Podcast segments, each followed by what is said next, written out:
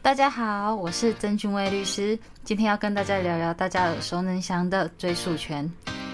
相信大家尽管平常没有提告、被告等等的诉讼经验，应该还是常常在电视或网络上看到有人宣称要保留法律追诉权这句话。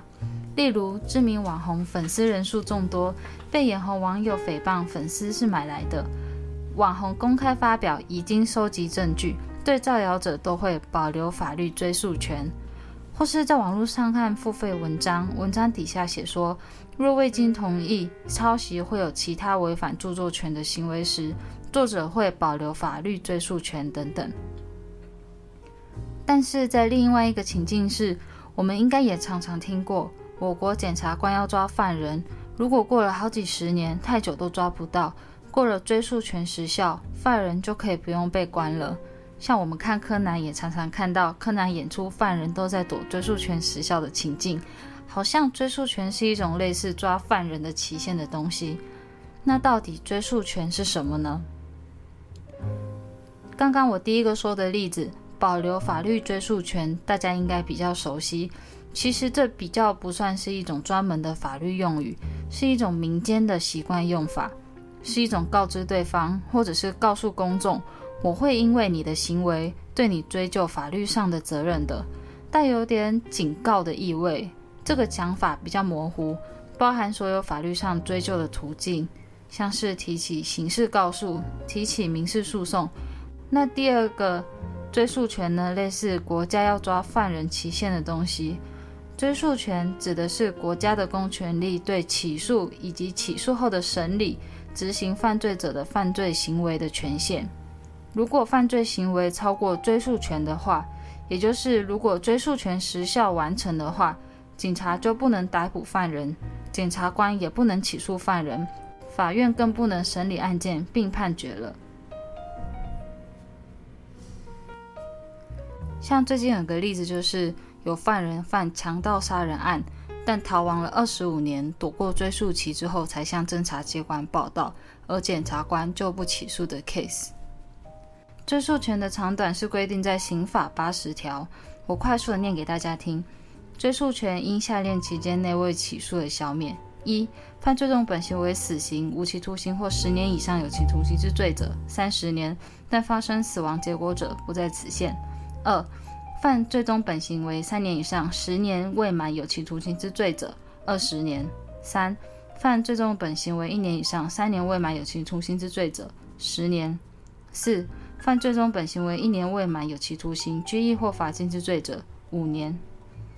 像是制造第一级毒品就是三十年，而杀人致死亡的结果就没有追诉权的限制，国家永远都可以处罚犯人。而强盗罪是二十年，毁损器物罪是十年，公然侮辱罪是五年等等。已经过追诉权的案件，即便犯罪行为人已经遭逮捕，罪证确凿。检察官还是必须要给予不起诉处分，而纵使检察官已经提起公诉，法院还是必须要做出免诉判决。追诉权并不是只有我们国家有，世界各国都有追诉权的规定，追诉权的年限也都是相差无几。那大家可能会感到不解，为什么要有追诉权这个东西？犯人犯罪了就犯罪了，为什么还要给犯人免于被刑罚制裁的机会呢？那这时就要告诉大家，追诉权时效到底有什么意义？追诉权时效最主要的立法理由呢，就是犯罪的时点与裁判的时点，如果时间相隔过久，那犯罪主要的证据早已灭失，导致收证困难，认定犯罪事实不易，无法得到正确的判决。例如杀人未遂案件，过了数十年后都没有被侦破。那案件的证据将会不完整，例如可能目击证人已经死亡，或是时间过太久而记忆模糊，没有办法做出正确的证言。然后犯罪证据，例如凶器、刀子呀、枪呀，侦查机关保存了数十年，可能会有灭失的情况，或尚未发现的证物，例如现场的血迹、凶手在现场遗落的毛发等等，更可能直接消失不见。所以要针对一个年代久远的案件进行追诉是很困难的，继续追查的成本也高，而且还可能因为证据不完整，导致法官容易误判而造成冤案。但其实，因为近几年鉴识科技进步，许多证据不会因为时间而消灭。尽管过了数十年，侦查机关还是能有效办案，不会造成冤案。所以各国的追诉权时效都有修法，我国也不例外。民国九十二年全面严查追诉权时效，民国一百零八年更把最重本行为死刑、无期徒刑或十年以上有期徒刑之罪，像杀人既遂。也就是犯罪者实施杀人的行为，且被害人最终确实死亡的杀人既遂，完全的排除时效的限制，就是要为了避免追诉权时效沦为犯罪者的保护伞，也比较符合现代国人的法感情。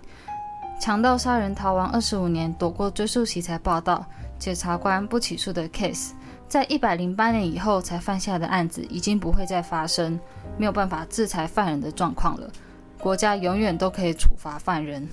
再来，追诉权制度的另一个存在理由，就是牵涉到法安定性的层面。因为犯罪案件已经过了数十年，随着时间经过，被害人可能伤痛已经愈合，也不想再追究了。犯人也可能已经回到正常的生活，回归正常的生活了。这时，国家如果再追诉犯人，反而会破坏已经恢复正常的社会秩序。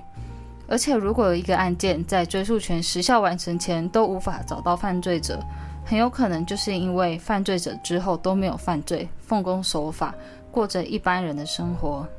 例如，一个人年轻时思虑不周去吸毒，或是去偷东西没有被抓，但之后数十年间就回归正常，现在是一个一般的上班族，可能还结了婚，是家庭的经济支柱。那数十年后，突然把一个正常生活的人关进监狱，对那个人及那个人的家庭可能会产生严重的冲击。讲了这么多刑法的追诉权，大家应该都有了解了。但追诉权的计算上其实也不太容易。例如，依法应停止侦查，或因犯人逃匿被通缉的状况，追诉期会停止进行。也就是说，被通缉的时间会停止计算追诉期。大家如果对细项怎么算有兴趣的话，可以参考刑法第八十三条。最近在韩国呢，就发生一件非常重大的社会案件，一位教唆杀人的黑帮成员认为已经过了追诉期，而主动上韩国的知名探索谜团的电视节目，想知道真相。他在节目中大言不惭地坦诚，自己就是教唆杀人的凶手。当然，韩国当局马上对那个黑帮成员发动通缉，并逮捕到案。而侦查机关依照计算，在追诉期完成之前，那个黑帮成员已经离境数十次。而根据韩国刑事诉讼法的规定，犯人为逃避刑事处罚而逃到国外者，追诉期会往后延。因此，韩国的侦查机关认定，仍然能对那个黑帮成员的犯罪行为就责。而韩国也因此破获了二十二年的悬案了。我在这里也希望我们国家都能顺利破获犯罪案件。除了要有强大的侦查机关外，依照时代变迁，也必须要对追诉其修法，才能实现正义，给予犯人应有的处罚。好了，希望听到这里的大家能对追诉权有初步的认识。再重申一次。追诉权有两种，一种是比较民间的行官用法，是一种向他人宣誓自己会追究法律上责任的用法；而另一种追诉权是国家公权力对起诉以及起诉后的审理执行犯罪者的犯罪行为的权限。如果大家还有什么问题，或是有兴趣听我们聊聊其他法律议题，欢迎私讯我们。我是曾俊院律师，谢谢你的收听，那我们下次再见。